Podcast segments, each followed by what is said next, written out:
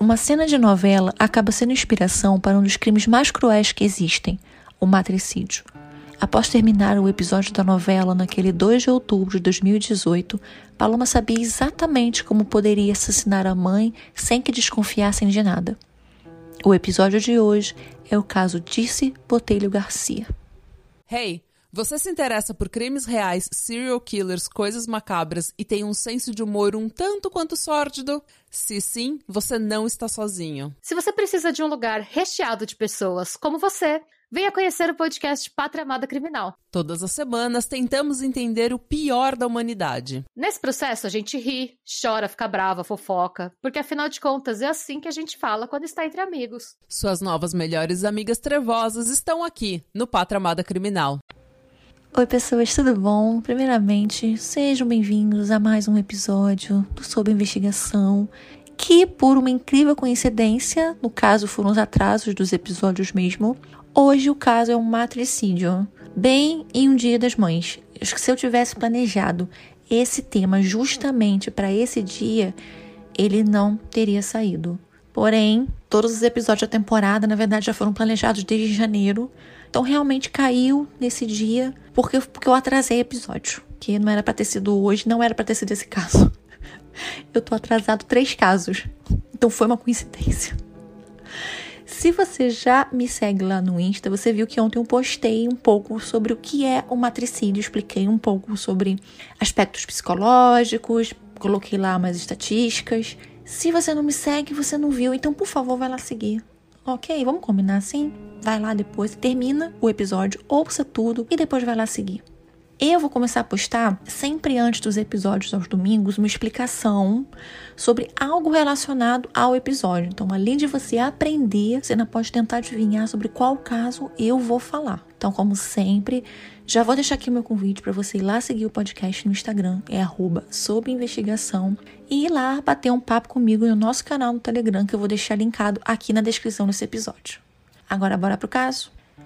No dia 2 de outubro de 2018, a SAMU é chamada na rua Bingen, 1377, no bairro de Bingen, em Petrópolis, cidade da região serrana aqui do Rio, também conhecida como Cidade Imperial. É uma cidade que foi fundada, foi criada por Dom Pedro II a partir de uma fazenda dele. Então é uma cidade muito histórica, muito linda. E quem gosta de história do Brasil Imperial, né, primeiro e segundo reinado, como eu mesma, vale a pena visitar. Uma cidade lindíssima. Quando a Samu chega na casa de três andares, ao entrar no quarto do casal, os donos da casa encontram de Selene Botelho Garcia, de 51 anos, na cama, arrumada e sem nenhum sinal de violência. Após atendimento e manobras de ressuscitação, o médico da SAMU declara a hora da morte ali por volta das 9 horas, 9 e pouco, como causa natural, já que não havia sinal de crime ou ferimento de defesa de Selene.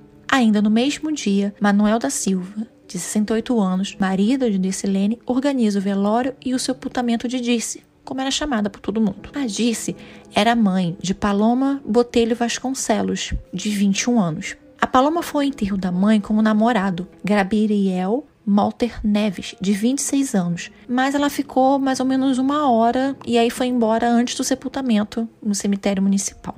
A Paloma ela morava com a mãe e com o Manuel, o padrasto, né? E eles já eram casados há 18 anos. Então, assim, ele, quando o Manuel casou com a Dice, a Paloma era bem pequenininha. Então ele praticamente acompanhou ela a vida inteira dela. Dois dias após o enterro, no dia 4, Manuel resolveu verificar as câmeras de segurança da casa e da que ele e a Dirce tinham instalado dentro do quarto deles. Ele chamou um técnico e começou a assistir as gravações. Quando eles começaram a ver as imagens, a Paloma chegou em casa, foi direto para o quarto dela, pegou algumas roupas, colocou numa malinha e saiu. Nas gravações das câmeras externas, Manuel vê a Paloma abrindo a porta da casa pro Gabriel, um portão, né, externo que dá pra rua. E o Gabriel, ele tava proibido de frequentar a casa, de entrar na casa há quase um ano, depois de uma briga entre ele e a Dirce. Ainda na gravação, é possível você ver a Paloma levando a mãe até o quintal da casa, enquanto por trás o Gabriel se arrasta e consegue entrar dentro da casa. Então, assim, fica muito claro que ela tirou a mãe dentro de casa, levou para o quintal para que o namorado entrasse e ela não visse. Depois, o Manuel e o técnico passaram para a gravação da câmera do quarto e o que eles veem acabou dando uma reviravolta impressionante em toda a história. Nas imagens, a Paloma aparece dentro do quarto com um saco de plástico na mão, umas seringas.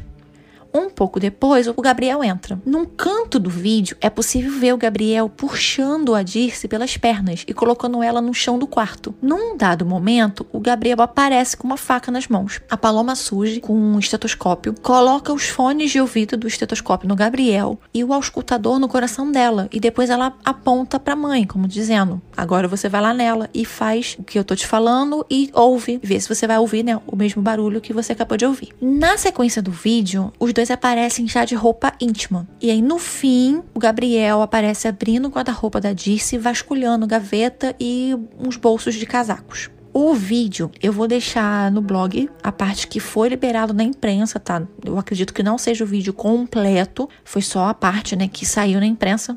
E no post do Instagram eu vou colocar também. Mas como o formato do Insta não ajuda e a minha falta de habilidade tecnológica também não ajuda, quem quiser ver o vídeo inteiro e melhor, é só ir lá no blog mesmo, tá? Porque eu não garanto que o vídeo vai estar tá bom no Instagram, não, tá, gente? Eu, eu não sou muito boa com esses negócios, então não tô garantindo, tá? Se ficar bom, ótimo. Mas se não ficar, já tô avisando, tá? Não coloquem muita expectativa em mim, porque eu não sei mexer mesmo, não. A expectativa aqui é bem baixa, tá? Bem, o Manuel, depois de ver as gravações, vai até a delegacia em Petrópolis para denunciar a Paloma pelo assassinato da mãe dela.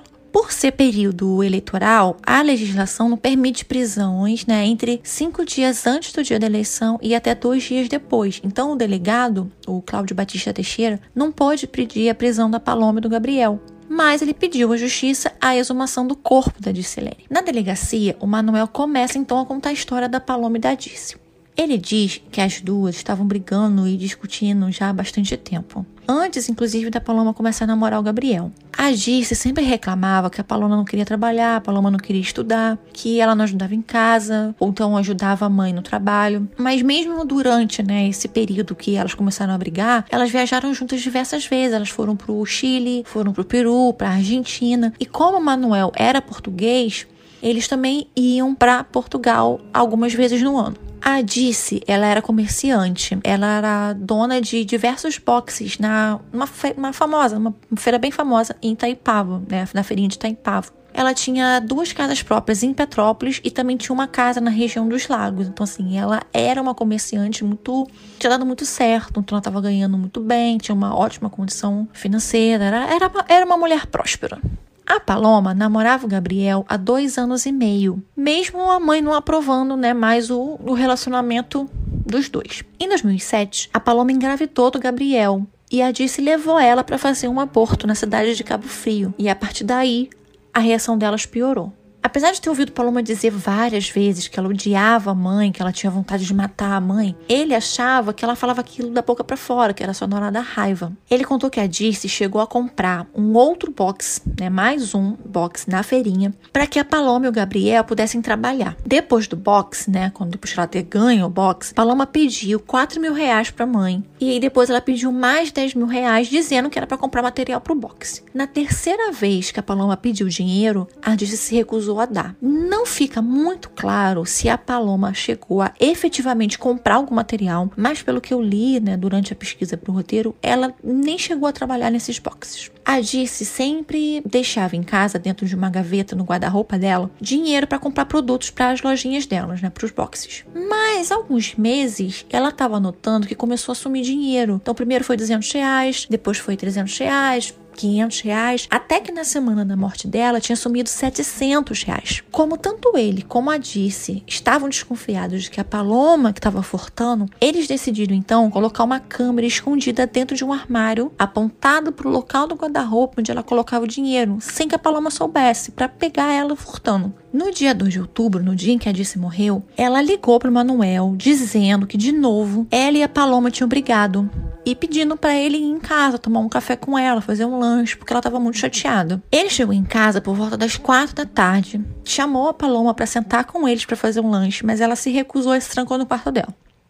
Por volta das seis da tarde, ele voltou pro box e aí ele só voltou para casa mais ou menos umas oito e quinze da noite. Quando ele chegou, a porta do quarto deles estava trancada e a chave do quarto estava jogada no chão dentro do quarto. Como aquela era a única chave da porta, ele pegou uma escada e pulou para dentro do quarto pela janela do banheiro da suíte deles. Foi quando ele encontrou a Dissilene deitada na cama.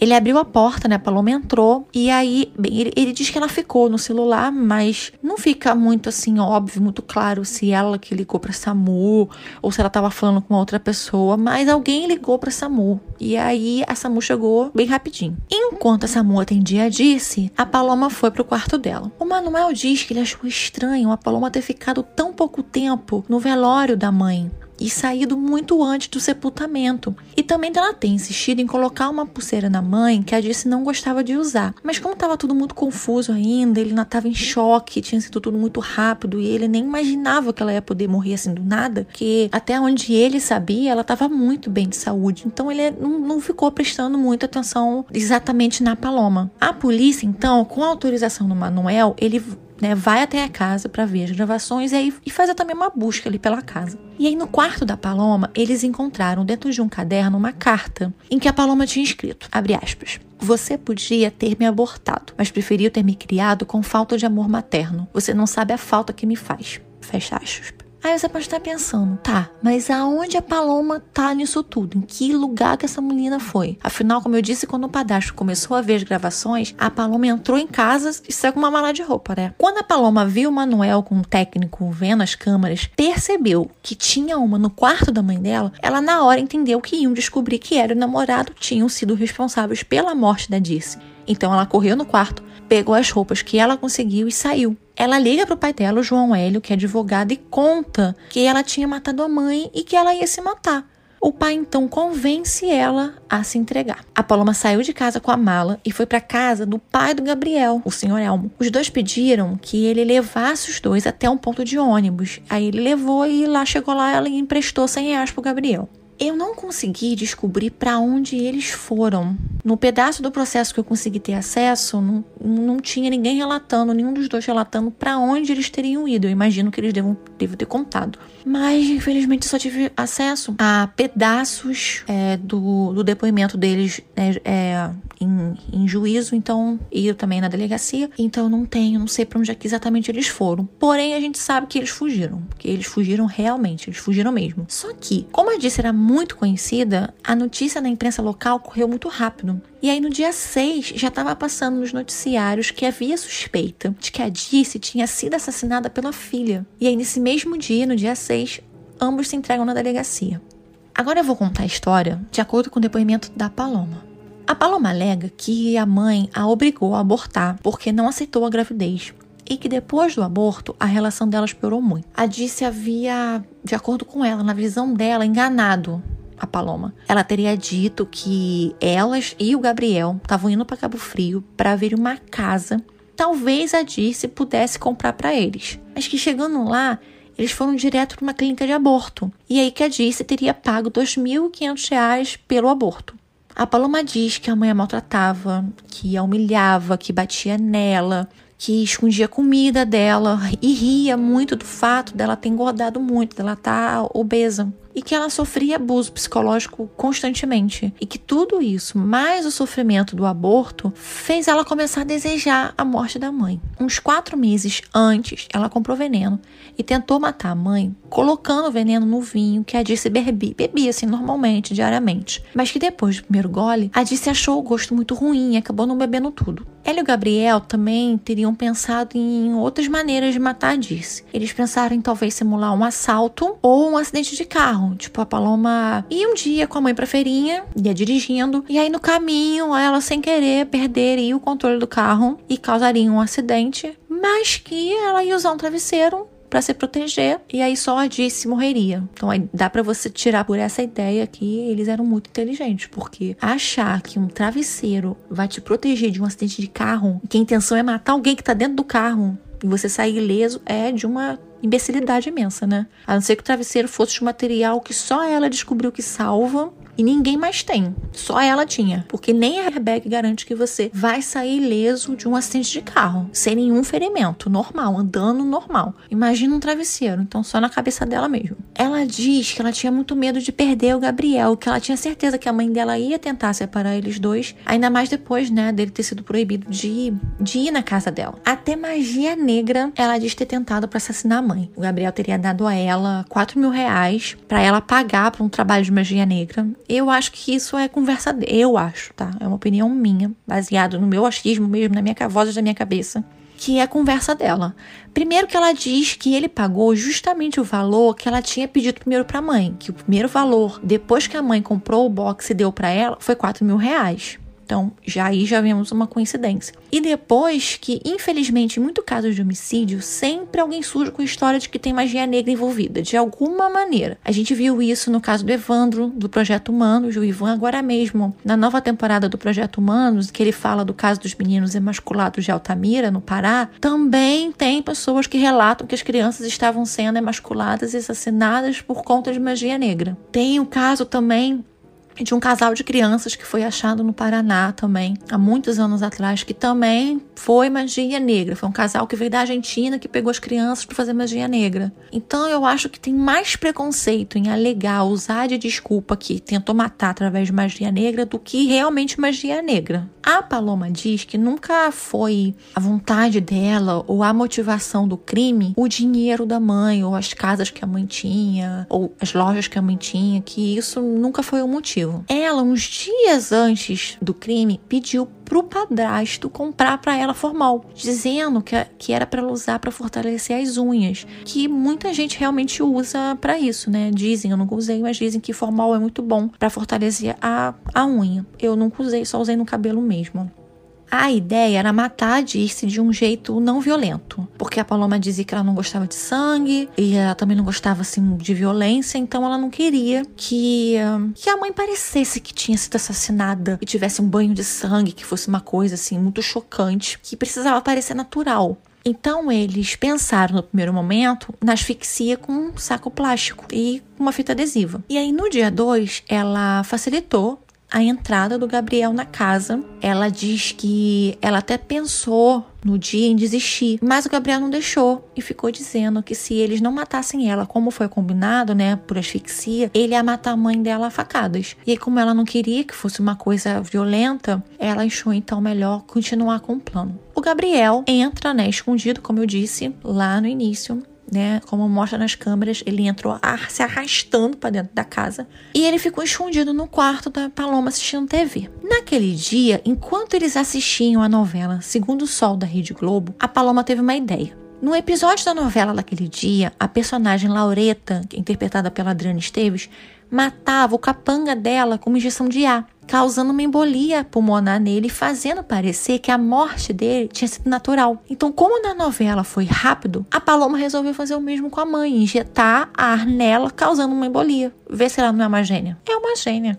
Igual a a Suzane von Richthofen, que viu CSI por um mês e já achou que sabia como enganar a polícia. Inclusive, até muitas coisas nesse caso têm semelhança com o caso dos von Richthofen, porque foi um casal de namorados que planejou, foi a filha que quis, né, primeiro teve a ideia de matar, né, tem um envolvimento, né, uma família com dinheiro, uma família rica, mas o crime que a Suzane cometeu seria, nesse caso, de parricídio, porque, né, ela matou ambos os pais. E ao contrário da Paloma, ela não participou efetivamente das mortes, né? Ela, ela participou do planejamento, ela facilitou que os irmãos cravinhos entrassem na casa, mas ela desceu, ligou a luz, eles entraram no quarto, ela desceu, ficou lá sentada na, na, na poltrona, com as mãos nos ouvidos, para não ouvir nada. Então ela não participou efetivamente do, dos assassinatos. Mas realmente tem semelhanças entre, entre os dois casos, principalmente a inteligência, né? Porque ambas têm.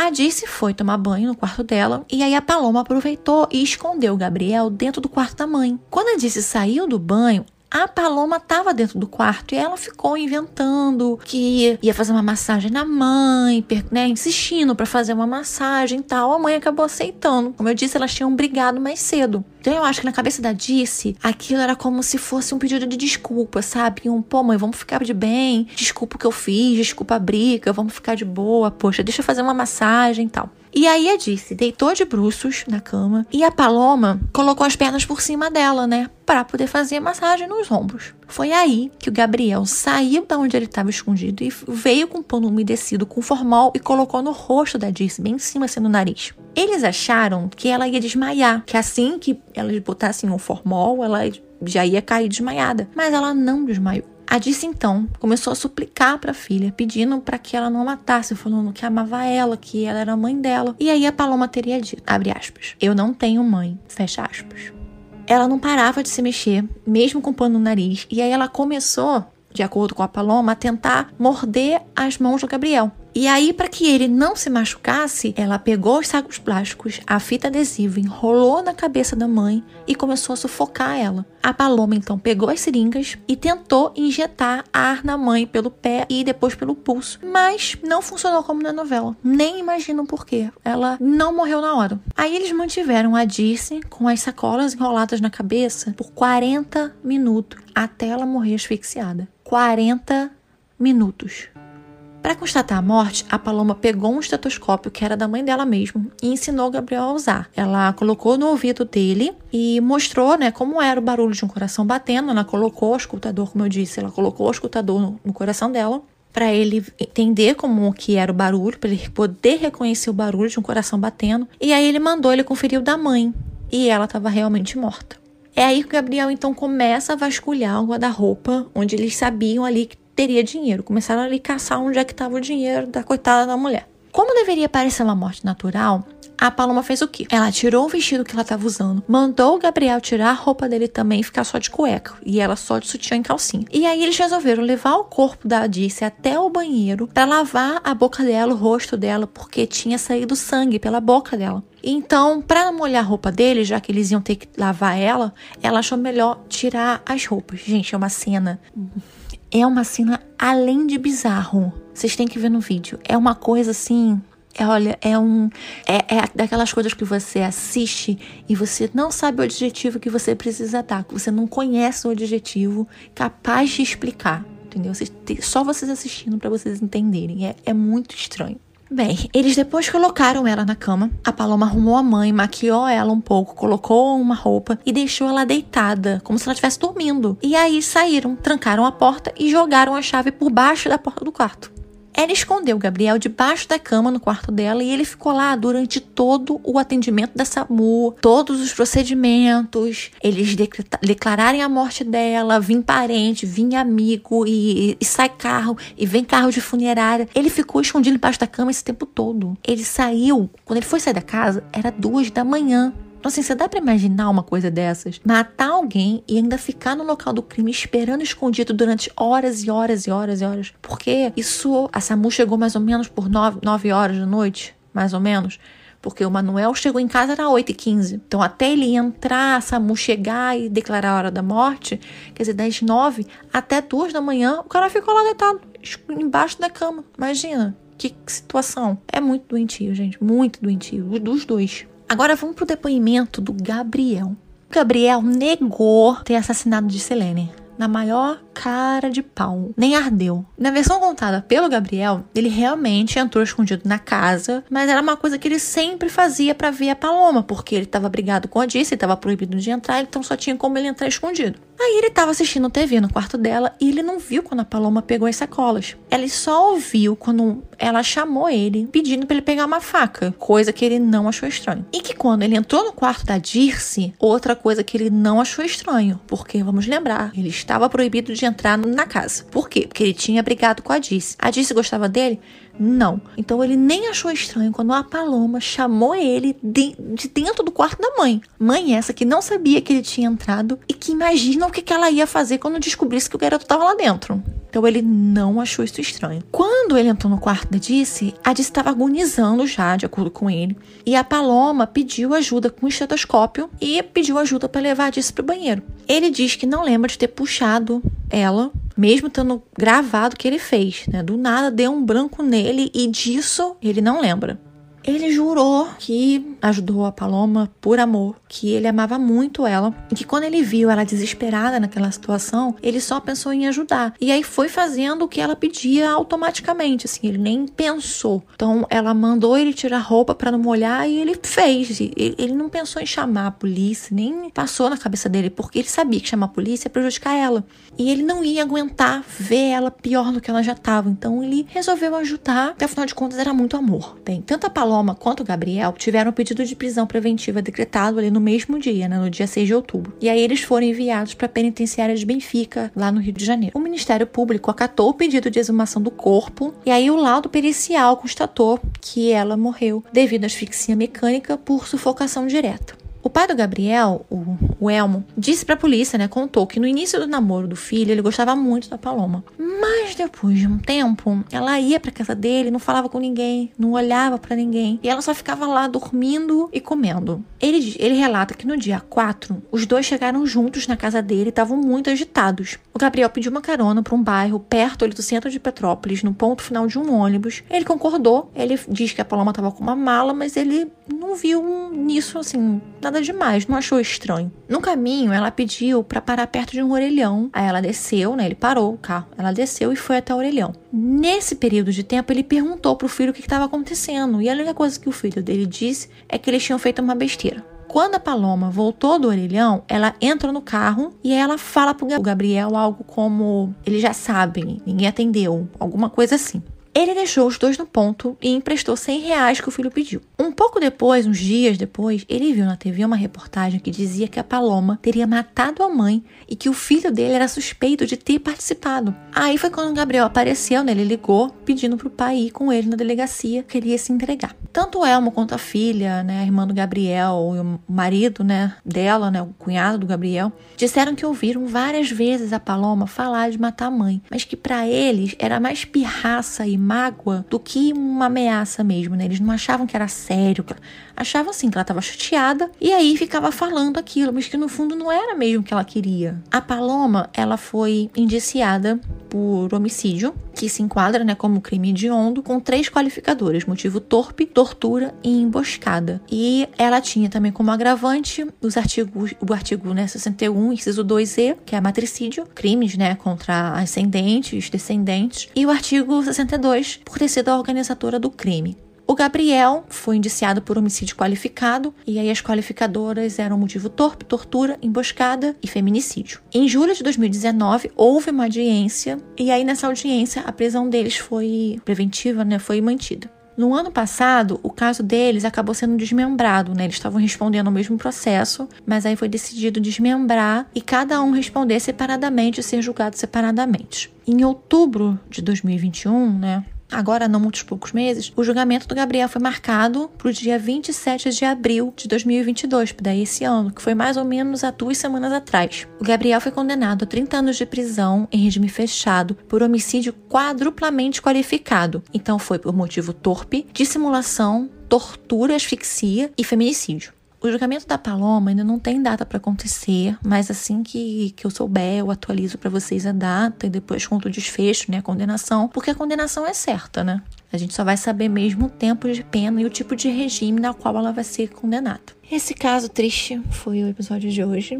Acho que triste é até uma palavra que na verdade não expressa como um absurdo. Foi a morte da Dirce. Por mais que ela e a filha tivessem problemas, brigassem, acho que nada justifica. Todo pai, mãe briga, né? Filhos brigam com pais, pais brigam com filhos. Mas é um laço, né? Um, muito forte principalmente entre mãe e filhos. Então é um crime, é um tabu, né? Acho que é um, é um tipo de crime que choca, porque não é um, uma coisa natural, né? É um crime difícil da gente aceitar, da gente entender, mas ao mesmo tempo eu acho que traz questões pra gente refletir que são importantes, sabe? Então, por exemplo, até aonde a Disse tinha a liberdade e o poder de tomar a decisão de que a filha não poderia continuar com aquela gravidez é até aonde o Gabriel também não se posicionou como um homem de 26 anos e que estava com a namorada grávida. Então, até onde ele também não poderia ter tomado para ele a responsabilidade de aceitar as consequências do que eles, né, dos atos deles, porque quem faz sexo sem proteção sabe que só pode acontecer duas coisas, ou uma gravidez ou uma DST, não tem outro caminho. Então, até onde vai a Paloma, a inércia dela, né? A aceitação daquela situação. Até onde vai a necessidade que ela tinha daquela dependência da mãe dela, seja emocional, seja financeiramente. Então, são várias coisas que eu acho que é importante a gente analisar sabe? Então, ela já tinha 21 anos, ela não trabalhava, não estudava. Então, eu, eu, eu como mãe, entendo a Dirce, né? Porque é preocupante você ver, né, seu filho e você não conseguir enxergar um futuro para ele que você entenda que é um futuro plausível, porque afinal de contas, mãe e pai, a gente não vive para sempre, né? A gente sempre tem essa preocupação, como que meu filho vai viver, como vai ser quando eu não estiver mais aqui. Então, eu consigo me colocar no lugar dela, nessa, nessa situação. Também consigo entender a, a Paloma, porque eu imagino que passar por um aborto deve ser muito difícil, muito traumatizante. Acho que independente de você querer ou não aquela gravidez, é, é um procedimento muito invasivo. Então deve ficar um resquício, uma mágoa, um, um trauma, sabe? Realmente deve ser muito difícil. Você não é ter que tomar uma decisão dessa ou alguém ter que tomar essa decisão para você é muito é muito difícil. Eu também entendo que a Disse deu a ela várias oportunidades, né, de, de estudar, de ser uma mulher viajada, de ter seu próprio negócio. E eu também vejo como ela não teve a inteligência de aproveitar essas oportunidades que foi dada a ela. Ela poderia ter dado muito certo, como a mãe dela deu, então eu também entendo a frustração da Disse em relação a isso. É, acho que tem, se eu me lembro, tem até um, uma parte no depoimento do Manuel. Ele fala, ele te pergunta, né, o delegado pergunta sobre essa situação da comida, né? Que a Paloma alega que a mãe escondia a comida dela. E aí acho que ele fala alguma coisa sobre a Disse ia no mercado, comprava, sei lá, 10 latas de leite condensado. E a Paloma comia as 10. Então ela passou a esconder uma parte, né, da comida para deixar a Paloma comendo aos poucos, porque ela comia assim, compulsivamente e ela estava muito preocupada com a saúde da Paloma já, porque ela tinha ganho muito, muito, muito peso e ela realmente acabou ganhando muito peso. Então eu até consigo entender a Disse nisso também, porque realmente é preocupante você, você ver né, a sua filha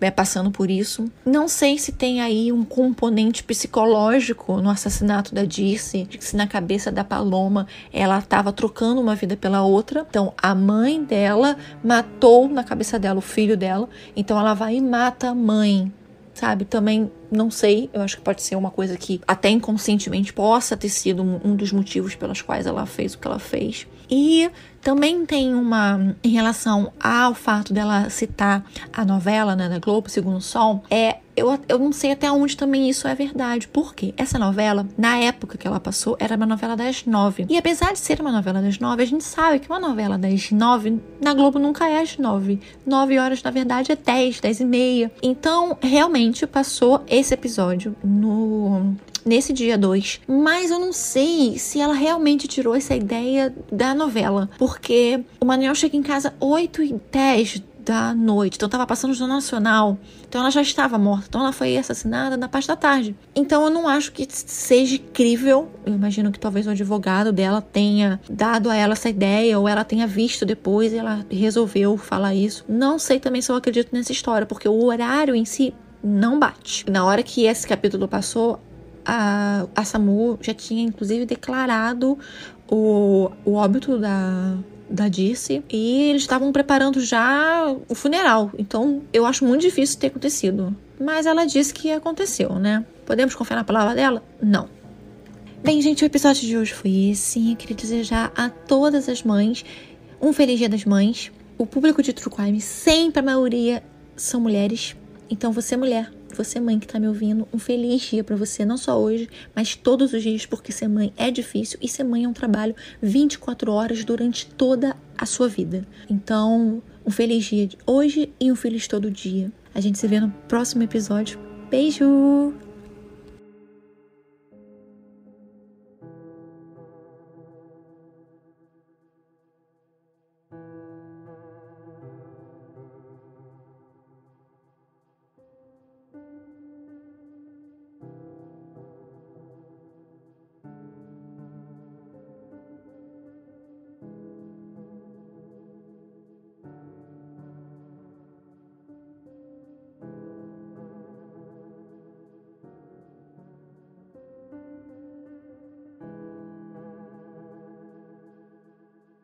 Hey, Você se interessa por crimes reais, serial killers, coisas macabras e tem um senso de humor um tanto quanto sórdido? Se sim, você não está sozinho. Se você precisa de um lugar recheado de pessoas como você, venha conhecer o podcast Pátria Amada Criminal. Todas as semanas tentamos entender o pior da humanidade. Nesse processo a gente ri, chora, fica brava, fofoca, porque afinal de contas é assim que a gente fala quando está entre amigos. Suas novas melhores amigas trevosas estão aqui no Pátria Amada Criminal.